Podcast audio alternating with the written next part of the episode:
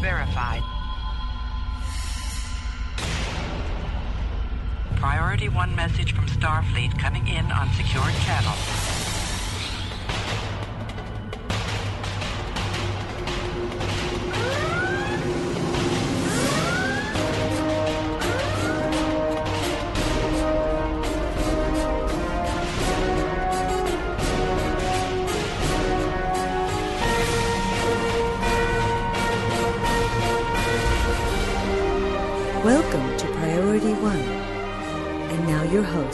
Hello, Captains. You're listening to episode 335 of Priority One, a Roddenberry Star Trek podcast, and your weekly report on all things from the Star Trek multiverse. Recorded live on Thursday, September 14th, 2017, and available for download or streaming on Monday, September 18th at PriorityOnePodcast.com. I'm Elijah. And I'm Kenna. And in our audio booth is our audio engineer, Winters. Jagut agus Falteroth. Now, this week, Tony had to take off, but no fear, captains, because we have a very special guest joining us on this episode. From the Tricorder Transmissions Network, Jeff of Shore Leave Podcast. Jeff, thank you so much for joining us. Hey, thank you so much for inviting me, Elijah. It's so strange to hear your voice like this since I'm so used to seeing you in person. I know, right? It's so funny that we just so happen to have found out that we actually have been neighbors for God knows how long since since we started podcasting, uh, and we now have had the opportunity of hanging out twice since Vegas, including the Wrath of Khan 35th anniversary celebration that we'll get to later on in the show. Well, Jeff, we're really excited to have you, but before we get into this week's show, we have a few reminders about the upcoming weeks. And hold tight, captains, because this might sound a little confusing, but it's worth it. Starting the week of September 24th, the week that Discovery launches, Priority One will be moving to a new date and time. That's right. So, starting with episode 336, we will be publishing our shows on Fridays. So, episode 336 will air on Friday, September 29th, and all our shows thereafter will also air on Fridays. So what about our live shows? Don't worry, we're still planning to record our episodes live, but that's going to happen on Tuesday nights now at 11 p.m. still, starting with episode 336. Now, captains, if you're wondering why we are making this change, well, that's because of Discovery. We plan to reintroduce our segment titled On Screen with a weekly recap and short analysis of the new Star Trek series on CBS All Access. Speaking of which, if you do subscribe to All Access, please don't forget to use our affiliate links when you subscribe. Just go to PriorityOnePodcast.com and click on the big banners. Well, Kenna, tell us what we've got coming up this week. Well, this week we're checking out some big names who might have been cast as Commander Sisko, but weren't. TV Guide brings us a closer look at the sets of Discovery, and we get a sneak preview of the new Star Trek theme song. And of course, there's controversy over press coverage of the Discovery premiere. In Star Trek Online news, we've got details on a new ship bundle in the C store, more about that new fleet holding coming with Season 14 Emergence, and we're taking a spoiler free look at the latest featured episode, Beyond the Nexus, which brings Geordi into Stowe. Later, Jace is here with another Treklit 101. And as always, before we wrap up the show, we'll open hailing frequencies for your incoming messages. Speaking of those hailing frequencies, captains, you know that we love to keep the conversation going from week to week, and we love to hear from you. So please reach out to us. We're at facebook.com forward slash priority one podcast. We're also on Twitter at Priority One Pod. You can even send us an email via incoming at PriorityOnePodcast.com. This episode of Priority One is brought to you by our patrons through patreon.com. From as little as a dollar a month, you can support our show and keep us broadcasting to you every week. So, to find out more and perhaps add your support, uh, please visit patreon.com forward slash priority one. And we do thank all of our patrons for their support. Now, let's check out the latest news from the Star Trek multiverse. Jim, what in blazes is this? I don't know. Then let's trek it out.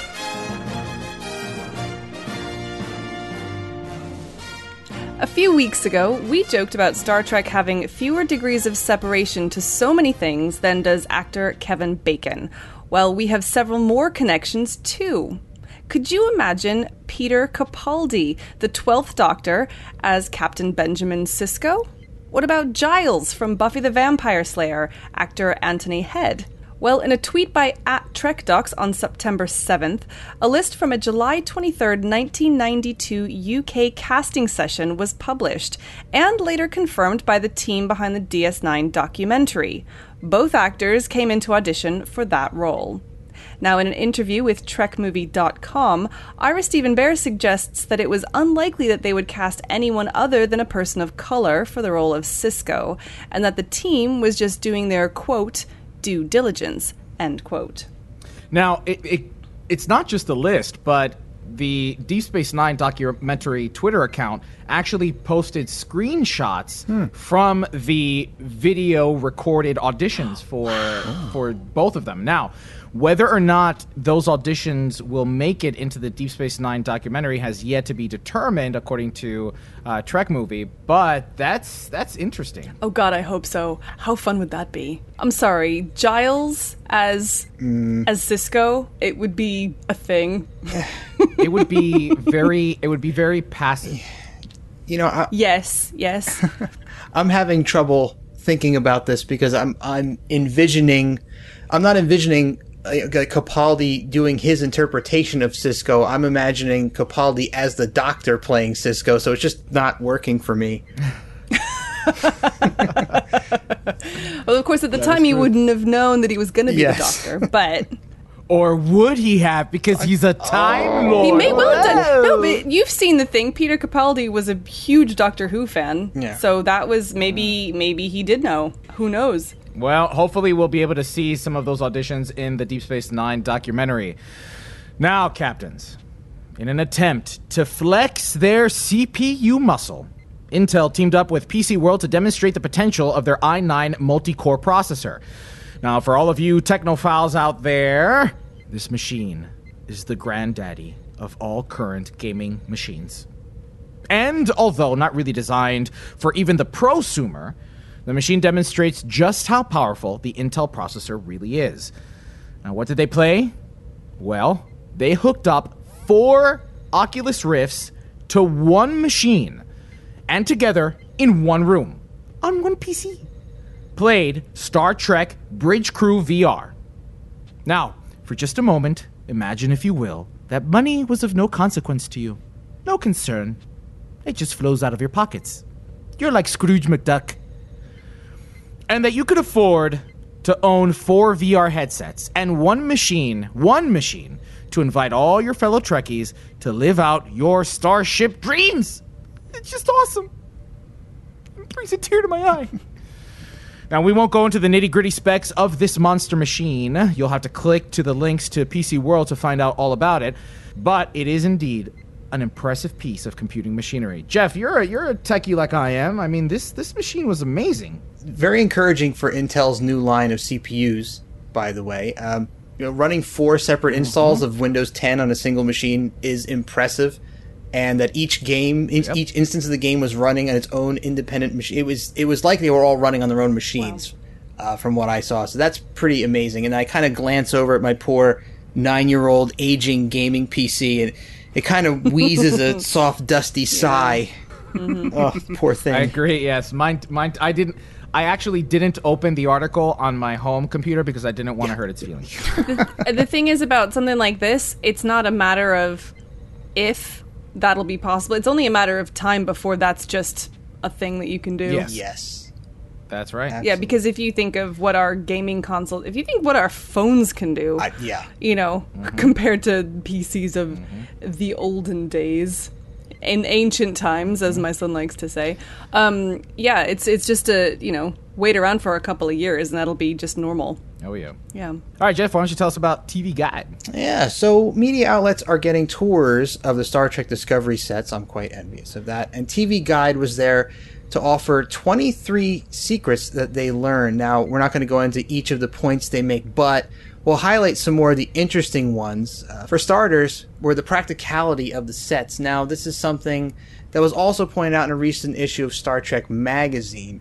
Uh, the Discovery sets are not only detailed, but they're practical.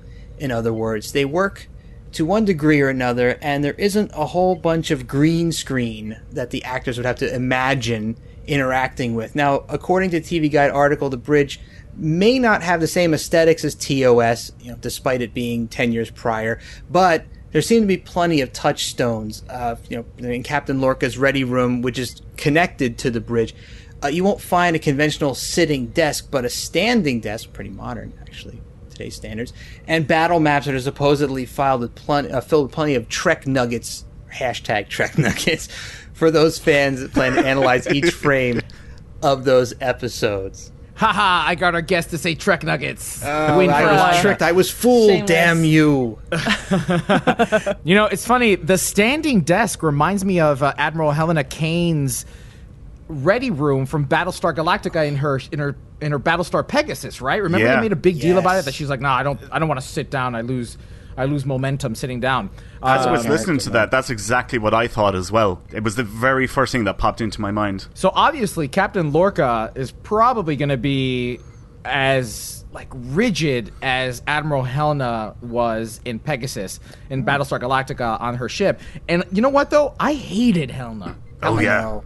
She was easy to hate. I yeah, yeah, yeah. And that actress, man, she played it well. Yes, you did want to hate her. So she did a fantastic job. She did a fantastic job. But um, I don't want to. I don't know that I want to hate Lorca. I don't know that I want to go into this hating Lorca thinking, oh man, he's going to be like Admiral Cain from Battlestar Galactica. I hope not, because especially early on, I don't want to start hating him early on and being like, man, I wish this guy would just fly out of an airlock. Dude, can I just point out that you are like you are you are basing a lot of supposition over the fact that the guy has a standing desk. I would like to have a standing desk. Maybe desk. he just got a bad back. yeah, true. exactly. Good. Maybe he's got lumbar issues. We don't know. Fair enough, Kenna. You know. Fair enough. Fair enough. You you, you I'm- win that round. I personally, I love the fact that that the sets are kind of interactive like that. I think it'll make it that much better, that much more believable. Um, it reminds me of in the next generation because, of course, the the LCARS displays were static there, but they were kind of you know kind of lights going on behind them or something. Um, do you remember what's the one oh Rascals? It's in Rascals when uh, Commander Riker is talking to the Ferengi, and then he's over on the side. He's doing the hand thing to release the controls to the. Um, and I just thought that's a brilliant bit of acting because there's no feedback. There's no like tactile feedback at all on those things. He's just he's playing around on buttons on a piece of plastic and it was it was a little hard to kind of believe because that was a bit of a stretch but now we'll actually have something that's a little more interactive and a little more real to kind of Yeah. play off of I'm really looking forward to the fact that they have invested so much effort into building these sets and so practically. I, you know, like it took me a while to realize what that word really meant in terms of practical sets. Right, that these are these like practical starships were used in, in special effects for things like the Wrath of Khan, right, or, or these older movies. That it was actual models versus versus CGI, computer generated images.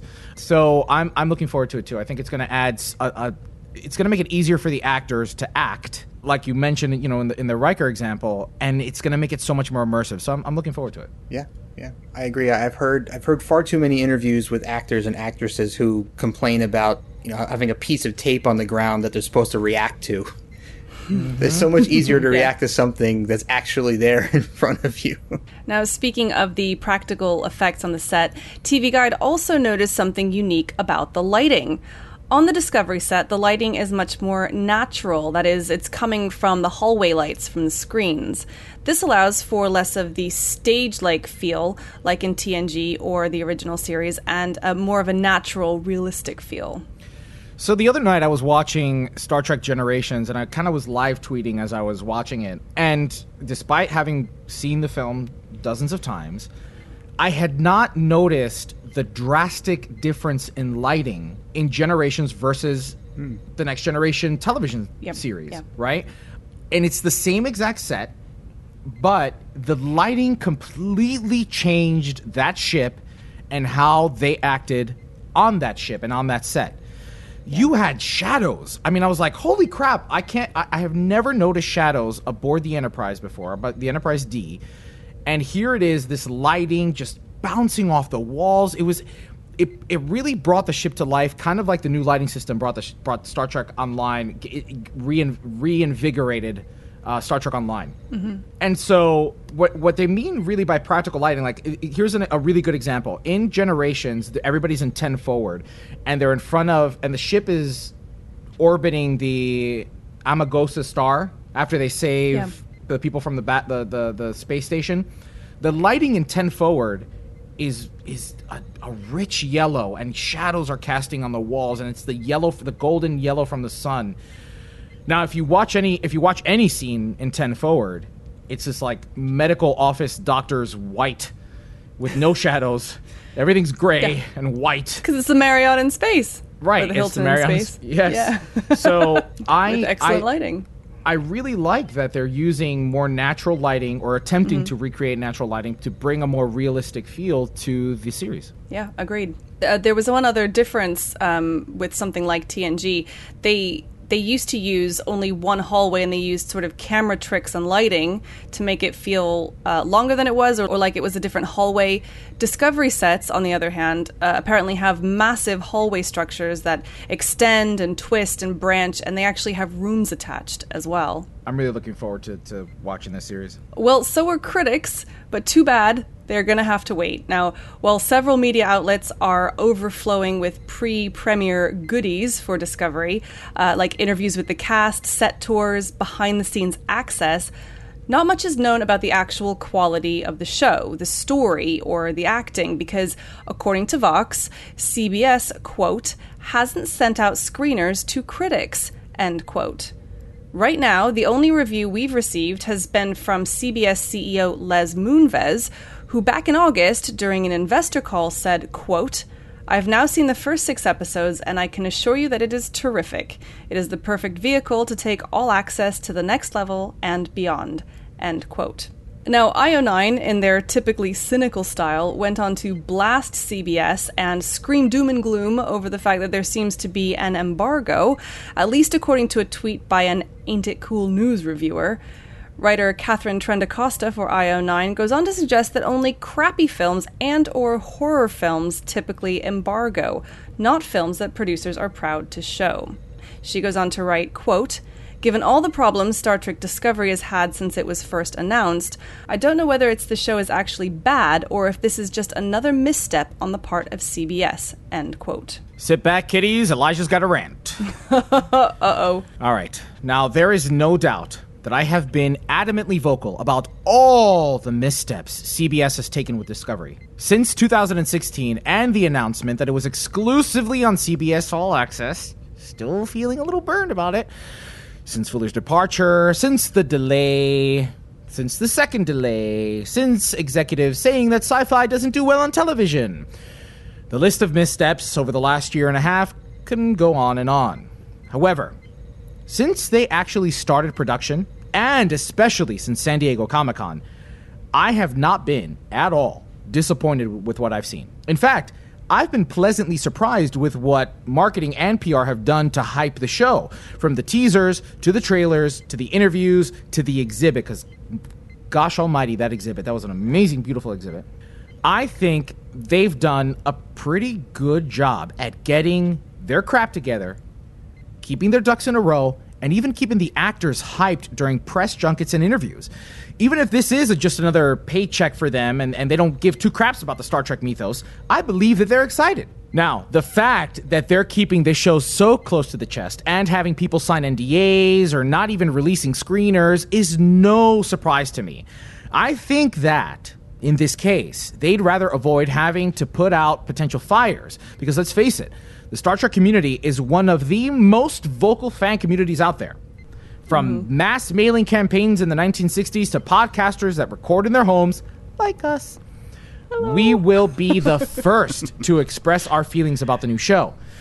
Now, Entertainment Weekly writer James Hibbard makes an excellent point that leaks or bad reviews wouldn't just impact CBS, but also the worldwide distribution partners they've made deals with, like Netflix, for instance. So, honestly, I think this is a good move from CBS. Release the show, let the fans be the judge, and let the reviews for the show happen simultaneously between the professional critics and the fans, not just overly cynical website reviewers. Think about this for a second. A few days prior to the Orville premiering, critics started writing their reviews and they weren't very good. Now, how did that influence your opinion prior to actually watching it yourself? And with Discovery, we already have our preconceived notions about the show that have been incredibly vocalized and easily accessible online or podcasts or what have you.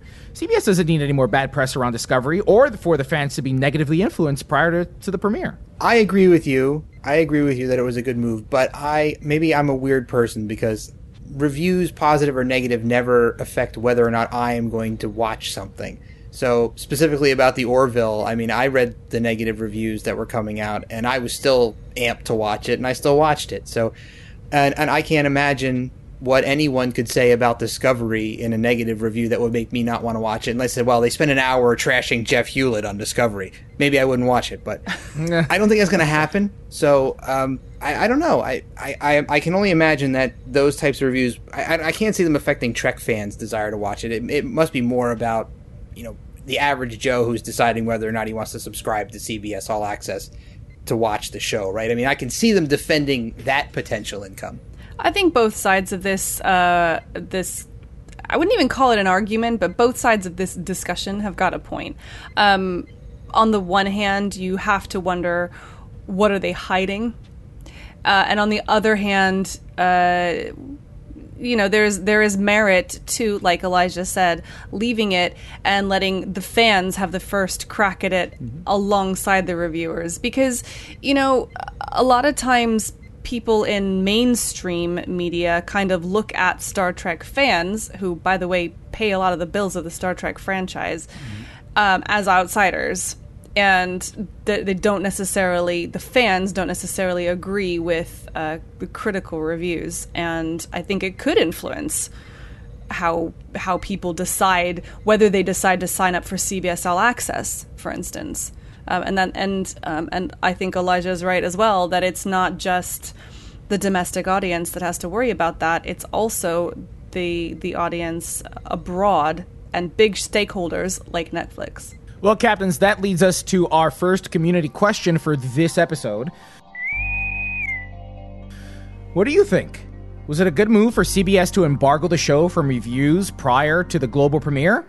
Are you like Jeff, who isn't influenced and doesn't care, or a diehard Trekkie no matter what that's going to watch the show? Now you can answer our community questions by visiting our website at priorityonepodcast.com forward slash PO335 or by replying to us on our social media platforms like Facebook or Twitter.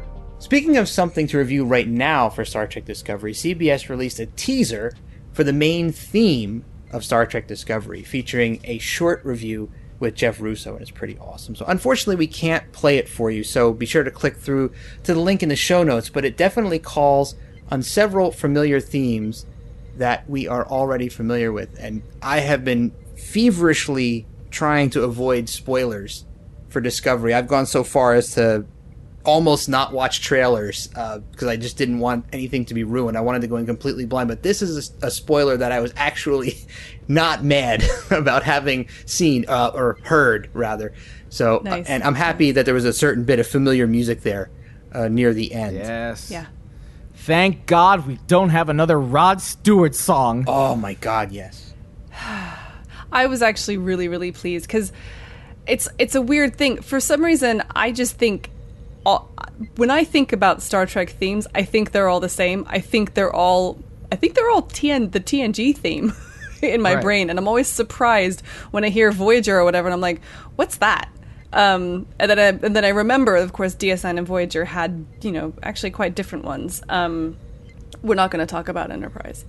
And um, yeah, no, I was really pleased with it. I thought it was nice homage to, but yeah, its own its own thing. I I thoroughly enjoyed it. You know, it's not overly complicated. It's a very musically and and minimalistic. Yeah, minimalistic, not overly complicated. You know, I'm trying to listen to it as a musician as well, and it just it just flows very, very well. And in the teaser that we heard, you almost mm. got a Federation and a Klingon dichotomy in the theme, right? You you heard it get a little intense, and I think that that works because obviously this first season we're going to be, you know the, the the the conflict is between the Federation and the Klingons. I don't even want. I'm not even going to say that they're the antagonist because I don't think that they are. I, yeah, I'm I'm really pleased with this this theme, um, and I'm looking forward to hearing it full on, and possibly getting our, our hands on a on a soundtrack, right? Because hopefully, you know, hopefully there'll be a, a soundtrack for this series, right? I would think. You know what I thought about the theme? I thought I already knew it. Now, That's a weird thing to say, but I was watching them mm. perform it, and I was kind of going, "I know where, I know where it's going. I know where the next note is. I know where." And of course, I haven't heard it before, and it isn't the same as any others, but I it felt familiar, and it felt, it felt like I'd heard it before, which I personally think is is really really good. Yes, yes. I it felt more familiar to me than even the Star Trek Beyond compositions. Well, keeping with the musical theme this week, it might have been years since he played the Doctor on Star Trek, but Robert Picardo has kept his vocal pipes in shape. And for a special video published by the Planetary Society, he sings a touching farewell ode to the Cassini space probe, to the tune of Verdi's La Donna e Mobile from his Rigoletto. Cassini, originally launched in 1997 as a joint venture between NASA and the European Space Agency, met its end on September 15th as it burned up in Saturn's atmosphere. Can I just tell you how much I love Bob Picardo's sense of humor? Absolutely, yes, yes, you can. I love his enthusiasm in this video. I mean, he's so. See, I haven't it. watched it yet. Oh my god, it's it's brilliant. It's brilliant. He he gets so into it. He has a lot of gesturing going on, and Right. it's it's really good. You have to watch it. He's committed. I, I guess I do, yes. he's committed. So one last thing before we move on. A few weeks ago, we reported that Jason Isaacs, who plays Captain Lorca of the Discovery, was told he couldn't say God during a scene. That's the word God.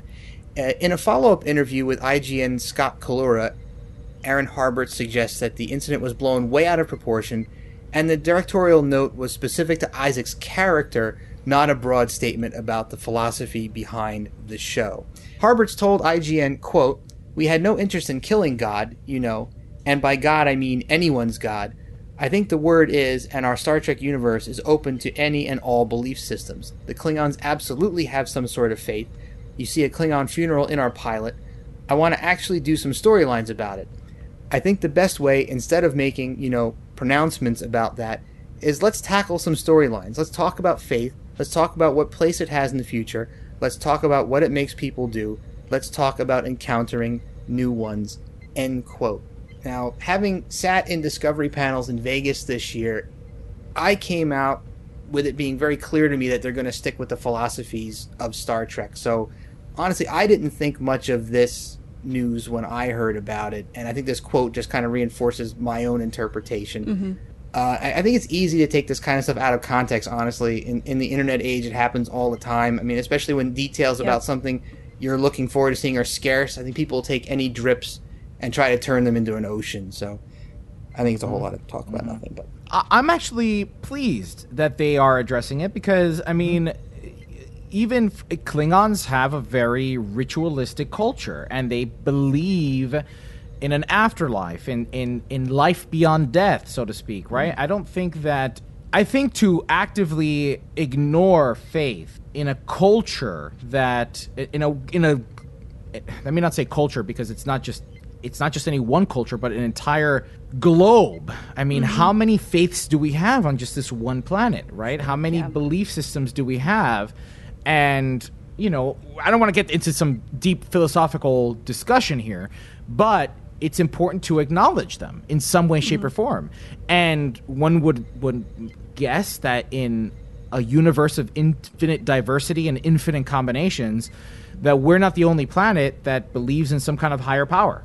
you know? Um, so to dismiss something that that guides people's lives in one way, shape, or form, I think is doing is is telling us is is doing injustice to potential storytelling sure. right? So, um, whether or not you believe or not, both stories can be told very easily, and it's important to tell both stories. So I'm glad that that it's not it's not this this misinterpretation of Gene Roddenberry's "in the future there is no religion." I don't think that that was the case. I think it was that I think it was that people maybe we're more tolerant of each other's faiths and beliefs versus we've moved past X, Y, and Z. You know, so. I I, I, Yeah, I, it's I good. I think I think this is a this was I think this was a very diplomatic and very encouraging interpretation of of accepting not just not just people's multiple faiths but also cultures. Agreed. That wraps up some of the biggest stories this week from the Star Trek multiverse. Now let's find out what happened in Star Trek Online. Computer status report. Status. Incoming message. I'm only in the mood for good news today.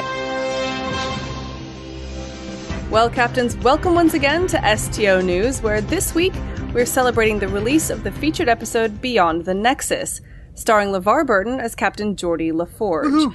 But before we talk about that, we've got a couple of announcements regarding some new ships in the C-Store and details about the upcoming new fleet holding. First up, the new ships. Yay, ships! The three new Tier 6 starships that make up the new Allied Flight Deck Cruiser Bundle are all from species allied with the main three factions. They are the Tellarite Pralim Flight Deck Assault Cruiser, the Orion Blackguard Flight Deck Assault Cruiser, and the Suliban Silik Flight Deck Assault Cruiser. All three ships come with the ship itself and an Admiralty card. All three ships come with the ship itself and an Admiralty card, and a fleet version is also available too. They all share a universal console and ship trait. So, let's have a look at these. The universal console is called the IFF manipulator and effectively casts confuse on your enemies. For a short time, your primary enemy target will also become the primary target of the rest of your enemies, and it suffers a defensive debuff as well. The Starship trait is a nifty one too. It's called Majority Minority and has different characteristics based on whether allies outnumber enemies, or vice versa. If you're in the majority, you get increased defensive capability. And if you're in the minority, you get boosts to damage and turn rate. All three ships also come with matching hangar pets, which, once acquired, can be used on any carrier. The Allied Flight Deck cruisers are available in the C-Store now, individually for 3,000 Zen, or as a multi faction bundle of three for 6,000 Zen. Winters, what do you think about these ships, man? Honestly, they really didn't do anything for me, and I know quite a few people that have that same opinion about them. Just the Admiralty cars are nice, uh, but there's nothing that is jumping out at me that makes me want to, you know, oh, I have to have that ship or that bundle. I like the concept of the of the console that uh, that sort of confuse casting console. I kind of like I like it conceptually. That's a that's a thing that I like doing in something like Final Fantasy. I know it's a very different game, but um, I do kind of like that concept. Um, I'm not sure I would necessarily use it. I'm a spacebar basher. Sorry, but I like the concept. So I am I'm looking at the ships artistically, and where's the Orion ship in the blog? I don't see it. It's the middle one. Yeah, the middle one. Yeah, the Orion one and the Tellarite one, in fairness, do Okay. look very similar.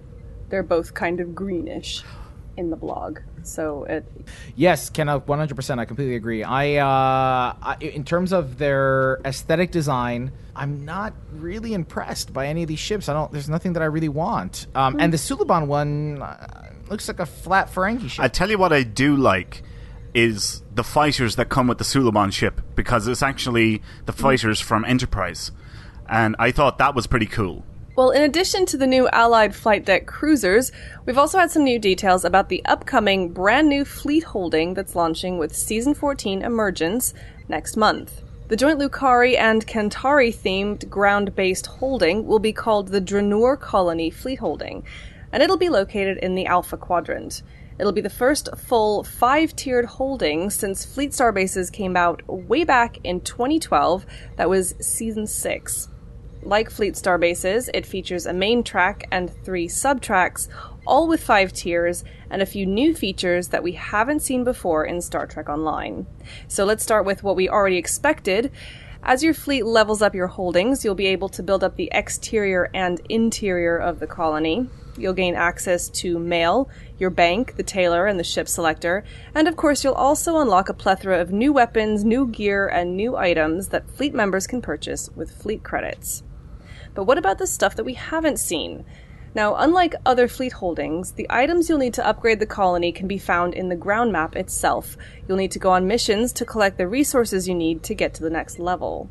And there's a new ground queue of sorts that can be triggered by the fleet leadership at any time, provided that you have enough simulation provisions. The backstory on this is that it's combat training for the troops, and it'll eventually become customizable as your fleet advances. The new fleet holding is now available for testing on the Tribble test server, and again, it will be available to play on for realsies when Season 14 Emergence launches sometime in mid October. Winters, uh, what's what's the reaction been like in the fleet so far? The reaction within the Priority 1 Armada has generally been pretty positive, actually. Yeah, people are looking forward to it. They're very curious as to what the gear is that you're going to get out of it. Uh, of course, that blog came out uh, a day or two ago. There's definitely some interesting stuff. Probably the biggest thing that stuck out in my mind and a few others is that we are now going to have a new type of fleet tactical console. This one is going to have an engineering theme where it can ha- uh, restore hull hit points. So that's Okay. going to be, uh, you know, provide some interesting choices rather than buffing up either crit chance or crit severity with the ones that come from the Spire. Something else that I, I noticed was, I believe it was on the logistics track, that there will be a 2 to 10% reduction in all fleet project cooldown timers. And Right. Interesting. yeah, that's what I thought of it. I thought it was interesting. I don't think it's fantastic. Mm-hmm. 10% when it's at max level is going to knock off two hours off the 20 hours that each project needs. Whoop de doo. Two hours is nothing major. As for concerns, we've talked about it before here on Priority 1, and I think a much bigger issue is the huge costs that there are in getting a single day's worth of projects on cooldown for every single holding. Mm-hmm. And this has just upped that by a huge amount because it's a five tier holding. Small fleets, Yeah. I imagine, are not happy to see this thing because it is Yeah. a huge grind for them. And I'm guessing small fleets are probably going to find it hard to run those special events that you were talking about a minute ago. Yeah. I have a concern about the, the special events. Um, I, you know, we talked before with Al, Captain Geko Rivera, about the worry about uh, fracturing people into different social zones. And the, the only thing that I, I will wait and see, I hate to say that wait and see, but we'll have to wait and see, is because the provisions and things that you need in order to advance your fleet are found on that fleet ground map, um, and because there's this sort of queue that can be run for just your fleet, I, I do fear a little bit that it will make it so that your fleet hangs out just on your fleet colony and not, you know, in Earth space dock or other places.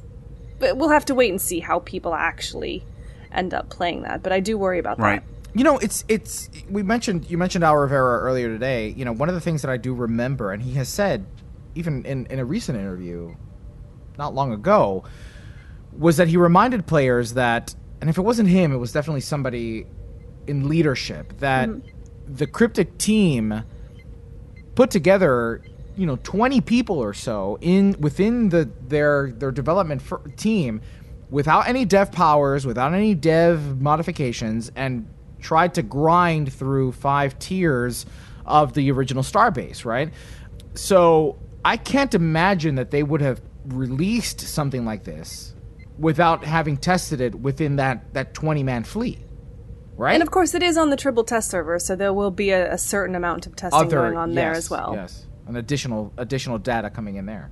But hold on a second. How many people really go on to Tribble, especially now, seven years into the game? I mean, the people that go on to Tribble test server have to be like the die hard. I mean, we're talking about like legit min maxers are are actually sharing the switching over the game over to Tribble. I I mean, I don't know. I don't have the numbers for these things. I'm only assuming here, but. I don't know what how much reliable data they're going to be getting from Tribble nowadays. Regarding what you were saying there about uh, the testing of it, I believe I know what it is that you're referring to. And if I remember correctly, it was uh, Jeremy Borticus Randall that said that. And if I remember correctly, he stated that when they originally designed the fleet holding system, so that was the Starbase, they based it on 25 active members. The problem is that was the starbase. We've had a mm-hmm. huge number of additional holdings added onto that since, and the costs have skyrocketed immensely. And now we're getting another five tier one. I think the, the next question we should ask them is hey, are those 25 people still playing, like developing this fleet? Like, is that mm-hmm. still a thing? Or are you guys now basing all these fleet holdings and now this new one on player data? Yeah. Right? I think that's that. I think that's the, the question we should be asking them because if yeah, Right, so moving on to current content, I mentioned before that we wanted to talk about uh, the most recent, highly anticipated featured episode, Beyond the Nexus, which features LeVar Burton in his role as Geordi LaForge, the first time we've seen him in Star Trek Online. Now, without getting spoilery for this week, why don't we share our experiences? Elijah, why don't you start us off? Well, Kenna, that's right. This new episode called Beyond the Nexus takes place in the main timeline of the game, as in, it's not a time travel episode. And it's another standalone episode, not unlike Survivor, where we got a visit from Tasha Yar. Now, Geordi LaForge is now captain of the USS Challenger, en route to investigate the disappearance of the starship Forrestal, which itself was investigating the Nexus from Star Trek Generations. Now, we said no spoilers at least until next week. And we won't give away any, but it's worth playing this episode just for the thrill of walking the brand new Galaxy class interior. And as a little bonus, you actually get a few accolades for exploring it properly. So do remember to click not now when asked to beam up. Spend a few extra minutes exploring because it will be worth it. Now, I have to take a moment here and thank Gabby for giving me the opportunity of jumping onto her interior, her starship interior, which is the Galaxy class, which is unaffected by what's happening in the mission. It's a pure, clean experience. And I am so. Here's when the game first was published. The the hallways of these starships were huge and so off scale, and that was one of the biggest critiques about the game is that this the player to environment scaling was just so way off. But whilst walking on the TNG bridge and walking through the hallways, it felt so immersive. It felt so real. The lighting was beautiful. The new lighting experience was just just worked so beautifully for this new interior, this new starship interior. I re- I really was taken back. I really was taken back. I fe- in for the first time in a long time, and I will admit this on the show. I I was pulled back into the Star Trek mythos. So great job to the environment artists that worked on this new starship interior. Great job on the lighting because I really, really felt like I was I was I was watching an episode. I was walking on the bridge of of the set of what I watch every night before I go to bed. Don't forget main engineering. You could, like, touch the warp core. Yes. You can walk around in there. You can look up. It just it's uh, it's a work of art. It's funny because the lockbox spawned right in front of the warp core. And I can't. And I in my in my brain, I immediately thought of the little cloud that pops out, and then the Picard oh yeah, we draws a face. smiley face. Yeah, that's that's what I thought about when the lockbox popped up.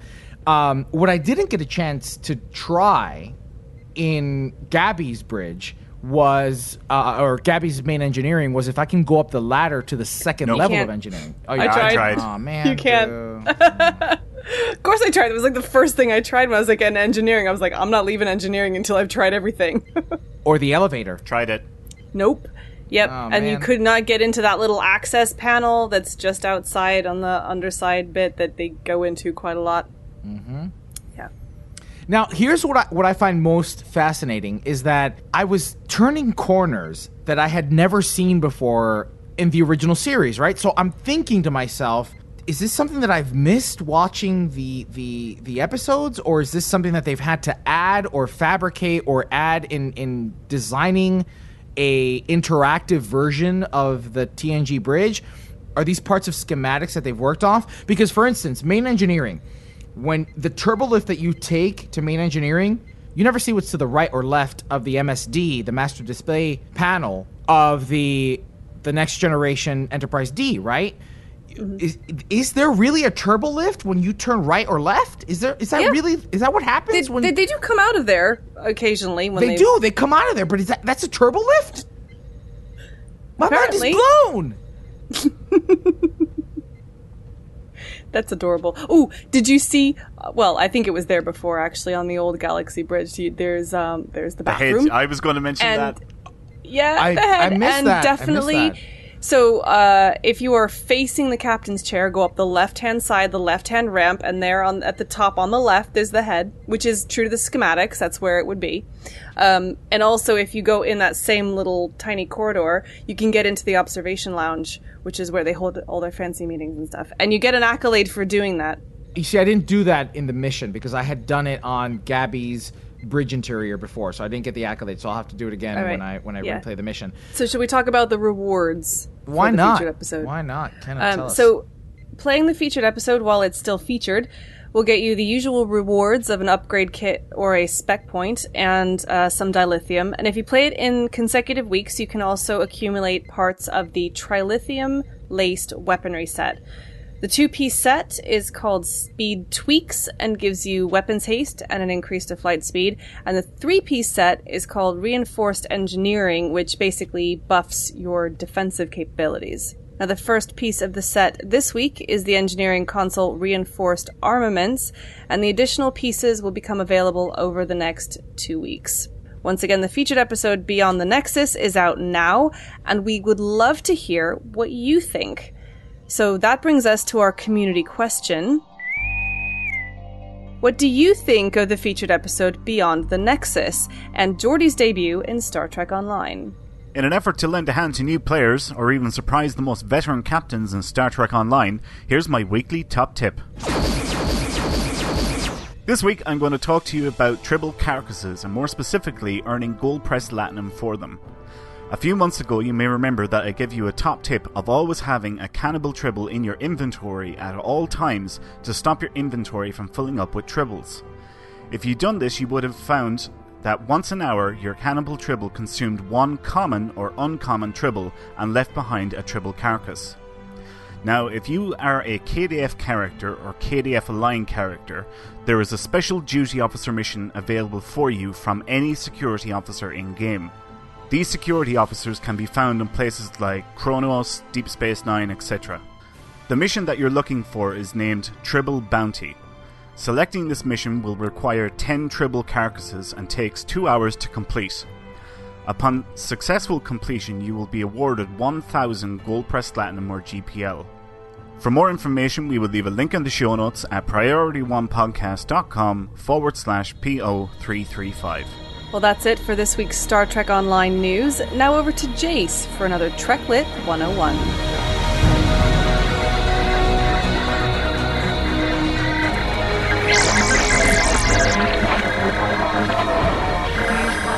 Hello, Captains. This is Jace with the latest edition of Trek Lit 101. Taking a break from the world of comics, we're going to look at something a bit different, and quite bizarre, in fact. A Field Guide to the Aliens of Star Trek The Next Generation by Joshua Chapman, age 11, edited by Zachary Auburn. Now, this is not an official Star Trek product, it's labeled on the front cover as an unauthorized parody.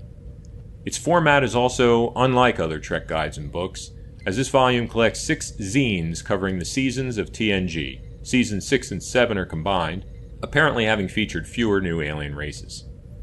There's also a segment covering some aliens that got skipped in the original run of the zines, plus adding races from the TNG films, though oddly omitting the Remans despite the inclusion of the Kalarans from Nemesis, as well as an interview with the author.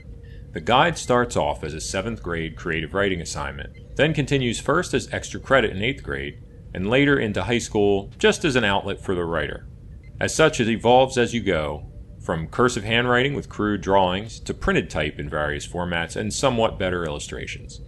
Aliens are depicted via stills from the show, ostensibly photographed from the television screen at the time.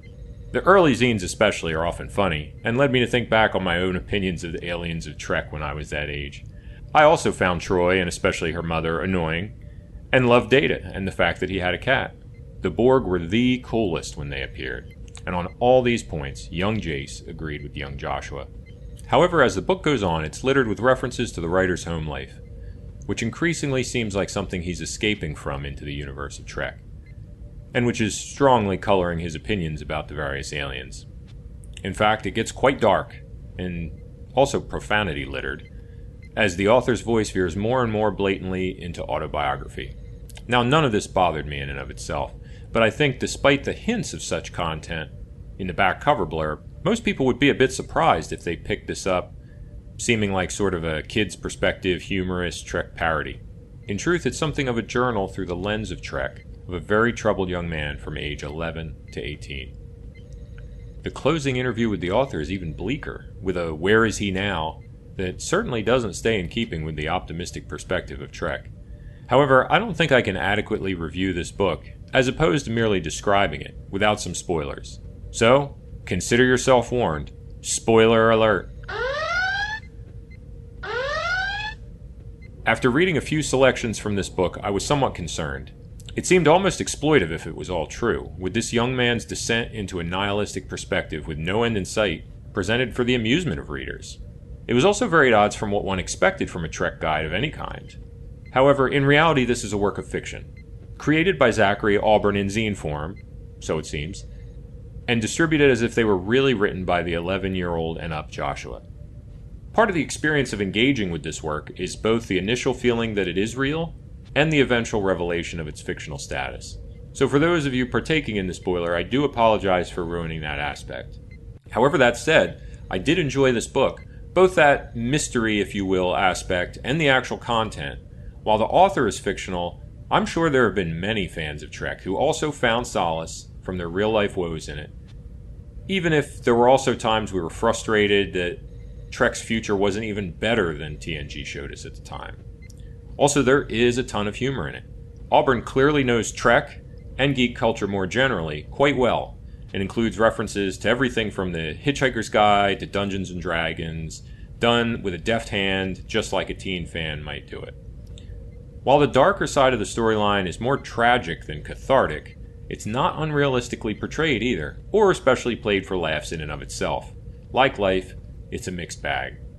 Quite an offbeat little book, but if any of this intrigued you, it's not terribly long either, just over 200 pages and heavily illustrated. I would say it's worth trekking out. That's all for this month's Treklit 101. Now let's open hailing frequencies and see what's incoming. Message coming in, sir. Hailing frequencies. Open. See, we are getting to know each other. And again, a big thanks to Jace for this week's literary review. And now, captains, this is the part of the show where we open hailing frequencies for your incoming messages. Last week's community question was Would you like to see the uniforms in Star Trek Discovery evolve into the more familiar colors we're used to? Via our website, Jim D, I would like to see the uniforms evolve closer to the colored ones we're more familiar with. However, I agree with you that they don't have to be exacting to the 1960s sensibilities. For example, as much as I enjoyed them as a young man, I don't think we should bring miniskirts back to Starfleet officers. Yeah, they're just not practical. no. Not practical. From our website, MGX says the uniforms are just another symptom of the reimagining. That said, I don't expect to see original style uniforms, but a nod to the colours would be nice. The Discovery ones are too fancy, in my opinion. A nod would be nice but uh, I did see like somebody done a mock up. I want to say on Twitter or one of these articles that had like the the the uniforms, but instead of the blue, it was like red and gold, and it was not a good look. I didn't see that. It was it was like head to toe. So it looked the red uniform in particular looked like um you know those crazy guards in Star Wars that they're coming out with? They're like head to toe red with the funky helmets and the uh-huh. like yes. the javelin things that just sorry, look kind of silly because they're in head to toe bright red. that was the, that was the mock up. So I I would not quite like to go where it's all blue now. Go to like all red. That would be a bit much on the old red thing. But um, a nod to the colors would be nice. From the website, Chio Umiku says. I would really love to see them evolve into the iconic uniforms we all know and love, or at least use the color divisions. Maybe even a teal for medical? Nah, that's not till the TNG era. Oh well, that's a little bit confusing. that enough, whole teal blue business depends on what yeah, season of TNG true. you're looking at.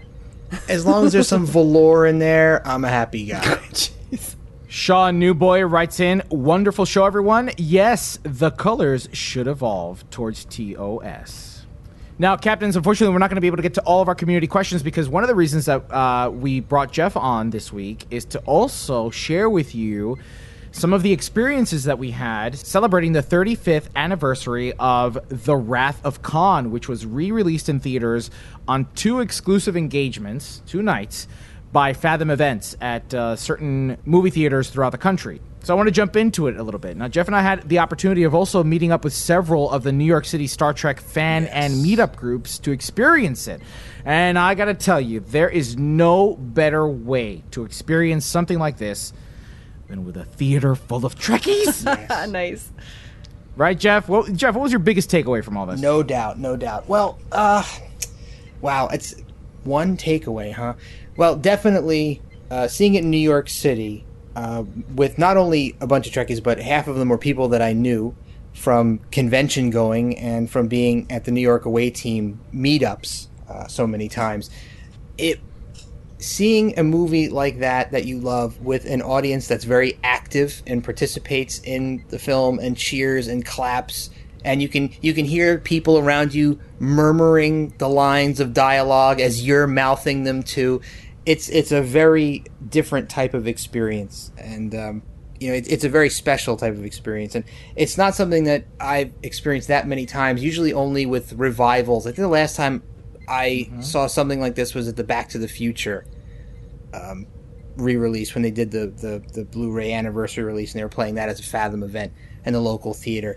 So, and you know, it's and it's another thing that I, I liked from the the Hamilton showing, the second showing that we went to, is that there are people were bringing their kids to see this, and mm-hmm. that that brings a lot of joy to me that people are still introducing their children to Star Trek, and it, it, it makes me hopeful for the future that Trek is going to live on and continue on and keep being, you know, reintroduced to, to generation after generation. So, I think those are probably my two biggest takeaways from these shows. So, Kenna, you unfortunately were kept from watching the films twice yeah. Uh, why don't you tell us a little bit about that story? Uh, well, so if you didn't know, there was a hurricane at the weekend. Um, yeah, so the the Wrath of Khan was being shown on the 10th and also on the 13th. Well, on the 10th, obviously, uh, we were having a hurricane.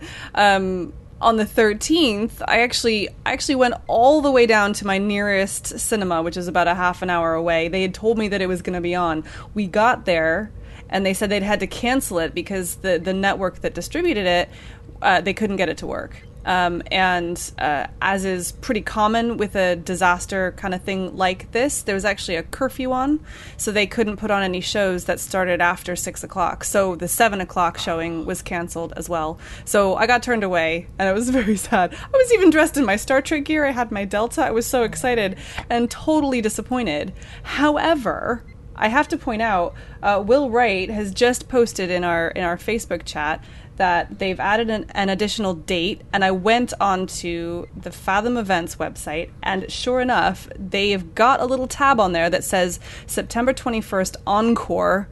And so I'm hoping that the details haven't come up yet, so I will update as and when I know. But it looks like they'll be putting on an encore presentation, and maybe, fingers crossed, I'll still get to go and see it because I was devastated.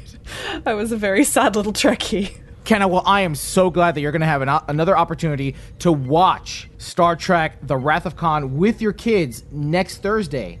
All right, so let's jump into some of the feedback that we received. We reached out to the community and asked, "Hey, did you get a chance to see The Wrath of Khan at your local theater?"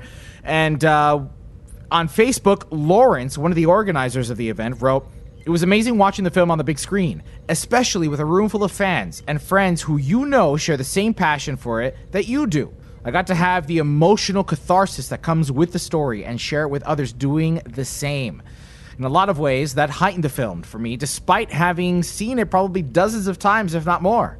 So Ed O'Connell wrote, It was amazing watching the movie on the big screen again. I saw TWOC back in 1982. Actually, as did I. I was, God, what was I?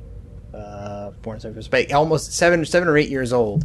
Uh, as a ten year old, my father, and yes, I've seen it hundreds of times on DVD or VHS, but was uh, but to be able to see it on the big screen again took me right back. When the opening theme opened up and we saw the credits start, I honestly had goosebumps.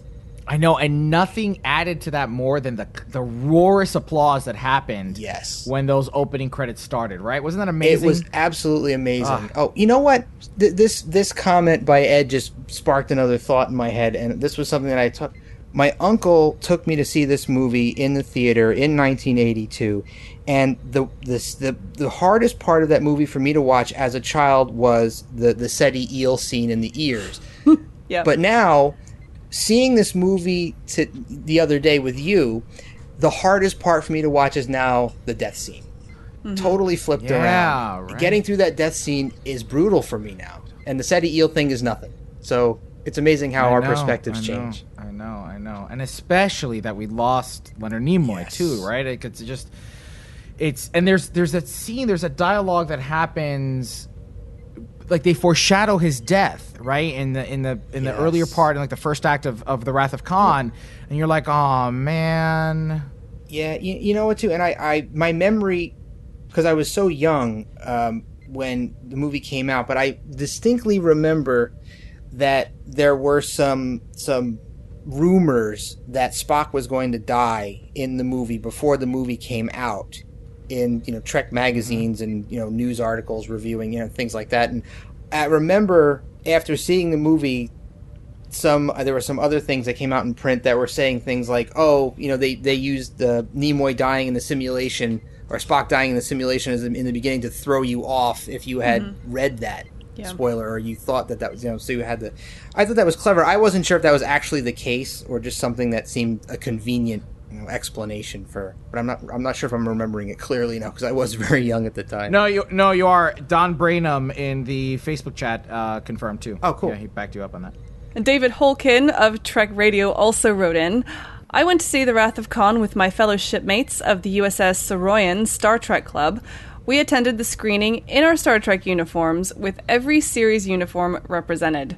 After the movie, we took a group photo of all of us shouting Khan, which I'm not going to shout, but you can picture it. In the theater, there were moments when the crowd cheered and many teary eyes. I noticed every additional scene and bit of dialogue restored in the director's cut. Overall, it was a great experience. Chris Trone wrote in and said, The movie came out two months before I was born, so this was my first opportunity to see it on the big screen. I loved it. The first thing to hit me was the score. With nothing more than a starfield to look at, the music had me excited and grinning with anticipation. The next thing to really hit me was the cinematics. As the pre show interview alluded, with a smaller budget, the movie had to rely on story and directorial effort rather than special effects. The scene when the Enterprise leaves space dock made the ship feel so big. A completely different experience from today's sci fi movies that, in my opinion, sacrifice suspense, excitement for high dollar action. Excitement, something I think audiences are numb to now. Watching this movie on the big screen with the extended scenes is a fantastic experience. Uh, yes, uh, 100%. James Cook wrote in via Twitter, looked pretty good on the big screen. The interview with Shatner was funny. Never knew Montalban needed a walker on set. You know, Jeff, you know, it was funny that we were, as we were watching the film, right? People were reacting to things that I never would have reacted to on my own, right? And I usually end up watching a movie like this on my own.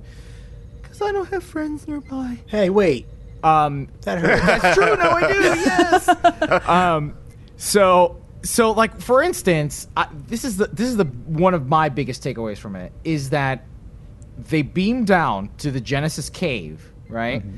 And Chekhov just had he's lying there. Yeah. Shortly after the slug comes out of his ear. And he's lying there, and people are talking, and he has his eyes open, and he's looking around. And then Shatner and then Captain Kirk sends everybody off to s- scrounge for food. And there is Captain Kirk and Marcus having a very in depth conversation mm-hmm. about his son. And there's Chekhov just lying there with his hand to his ear, like I'm not hearing this. I'm not hearing this. Oh my god, what's happening? Can I pass back out now? I came to for a minute, but I'm asleep again. I'm totally not here. You got. You have to watch. You have to put that in right now. Pause this podcast. Put the put the Wrath of Khan in right now, and just watch that scene and how awkward it is to have Chekhov there listening to this whole thing.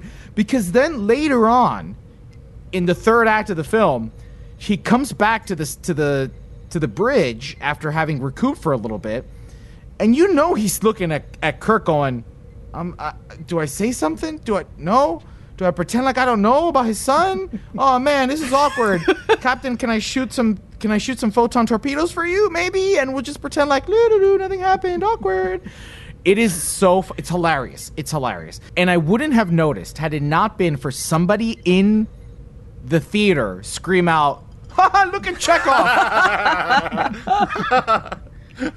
Yeah, well, I mean, it's because you know you're you're always so focused. That's an intense conversation Yeah. between Carol Marcus and Kirk. So you're always watching their facial expressions. You don't really, and Chekhov is kind of in the back, like off in the corner, laying down. and he's kind of small in the back, so you kind of have to like divert your attention and focus directly on him. Just watch him. Keep your eyes on him. Resist the urge to listen to the dialogue or look at either one of their faces. Just watch Chekhov, and you'll see what we're talking about. Yes. When you're watching a film like this on a smaller screen that's not theatrical, you tend to miss these smaller things. It doesn't matter whether or not you have a 32 inch or a or a 60 inch television, unless you have are have that money that we were talking about earlier with the super duper computer. Unless you have the money to watch this on a massive screen, some of these little nuances slip on by. But when, but more importantly, is that when you're with, when you're watching the film in a large group like that with people who who are enjoying the moment. It's not moviegoers who are like, "Oh my god, it's talking through the film." I mean, we've all seen the movie 300 times. We know what's going to happen. To have that kind of colorful commentary happen throughout the mm-hmm. film is something I th- thoroughly enjoy. Thoroughly enjoy going to these big events. It happened during um, the Fathom events for the the Blu-ray releases of the Next Generation when they were doing some of the episodes. Um, it happened when way back when I'm talking about years ago. I went to that same theater, AMC 25, and I watched the Menagerie when they played it uh, in high definition, and that was that was. I don't think anybody was in the theater when I went. It was like five of us, unless Jeff, you were there. That would have been funny if you had been there that night. No, we stumbled on another one of our in the theater at the same time moments, though, with the best of both worlds Yes. screening. Yes.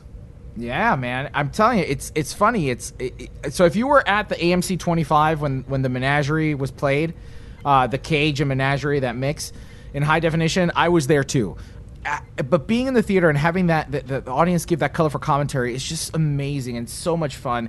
Captains, I strongly encourage that if you ever have an opportunity to catch a film like this, like a a, a, a replay, a featurette like this, to to do it. Make sure you do it because it's it's it's an experience. Well, that wraps up episode 335 of Priority One, a Roddenberry Star Trek podcast.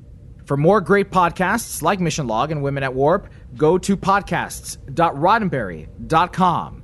Now, captains, it doesn't end there. A big thanks to Jeff for joining us on this episode of Priority One Podcast. And Jeff, you have a slew of amazing podcasts that we have had the opportunity of sharing with our audience. Please tell us where people can find you and how they can subscribe to your shows. Thanks again for inviting me to be here. This has been a heck of a lot of fun, and hopefully I get to come back and talk to you guys again really soon. So yeah, we have a network, the Tricorder Transmissions. It's a it's a Star Trek podcast network. You can find us at the tricordertransmissions.com. We have several shows there, including our original mission and our upcoming relaunch of our Drawing Trek comic show. And we also have Shore Leave, which is our Star Trek convention community podcast hosted by myself and the wonderful Heather Barker. You can find that at shoreleavepodcast.com. And we also have a show that we recently started with the wonderful Jim Morehouse, uh, who was an extra on Enterprise for an episode. So he has a site called Trek Ranks, and he's been ranking Trek in all sorts of different themes and shapes and forms for a couple of years now. And we turned it into a podcast called Trek Ranks, and we have a different topic and different guests every other week.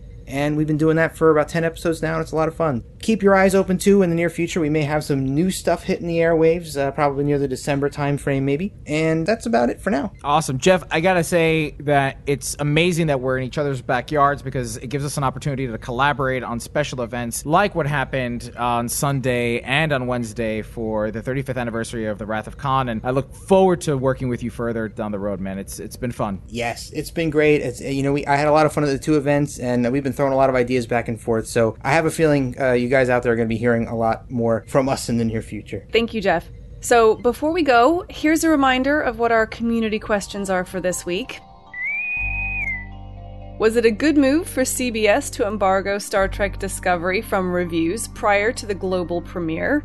And what do you think of the Star Trek Online featured episode Beyond the Nexus and Geordi's debut in the game? Captains, you know we love hearing from you. Leave us a comment on our website at priorityonepodcast.com, on our Facebook page at facebook.com forward slash priority one podcast, or tweet us via at priority one pod. Don't miss a thing from the world of Star Trek, and starting next week, catch our episodes every Friday by pointing your favorite podcast app to feeds.priorityonepodcast.com. You can even join in on the fun while we record our episodes live on Tuesday nights. That's a change from Thursdays, and that's around 11 p.m. Eastern. Keep an eye on our social media channels for details.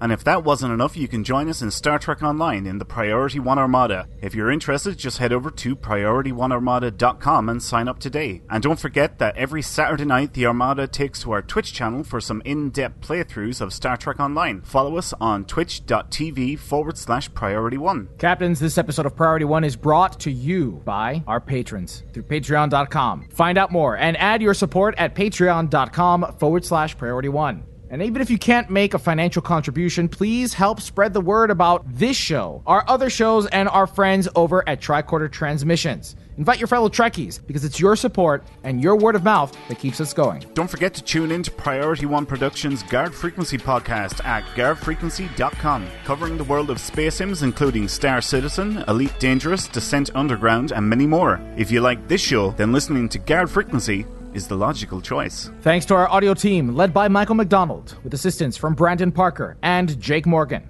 with support from Midnight Shadow 7 of Holosuite Media.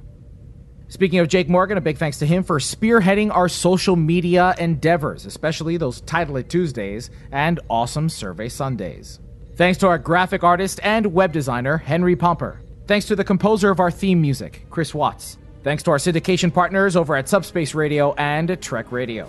And thanks to Patreon associate producer Navy Boat Slew. But most importantly, a big thanks to you, the Star Trek community, our listeners, because without your ongoing support, none of this would be possible.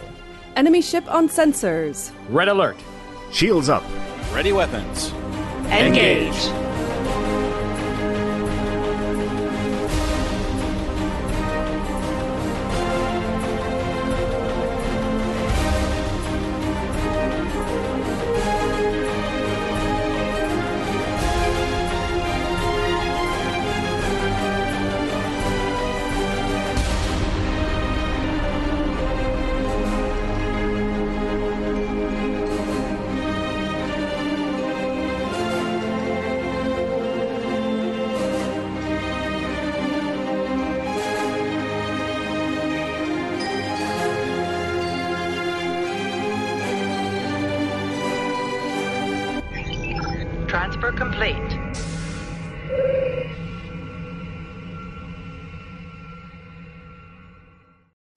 And all our shows thereafter will also air on Fridays.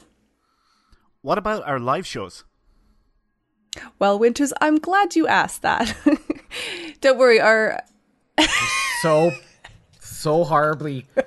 Winters, could you not read that? All and right. Just ask the question. He's like, what about our live shows? Those? We plan to introduce a new segment. We plan to reintroduce our segment titled On Screen with a weekly weekly recap. David Holkin of Trek Radio also wrote in and said, I went to see Twok with my fellow shipmates of the USS don't, uh, twalk. Uh, such a. Uh, such, it sounds so weird. Twalk. Twok. Twok like. No? Am I the only one?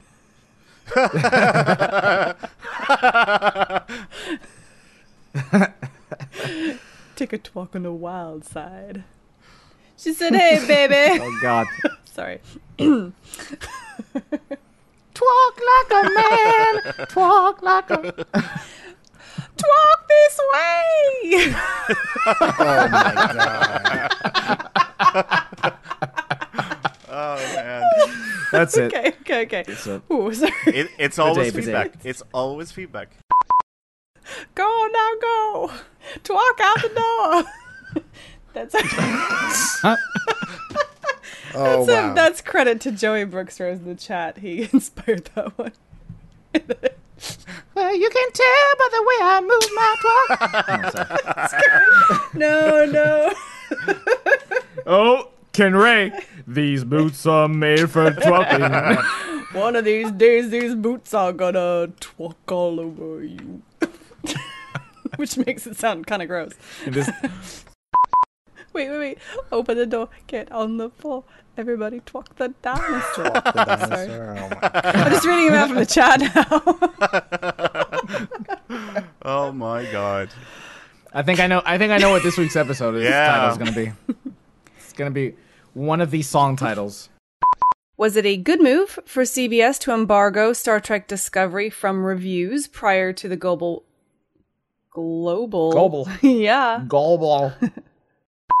Captains, this episode of Priority One is brought to you by you, our patrons, through patreon.com.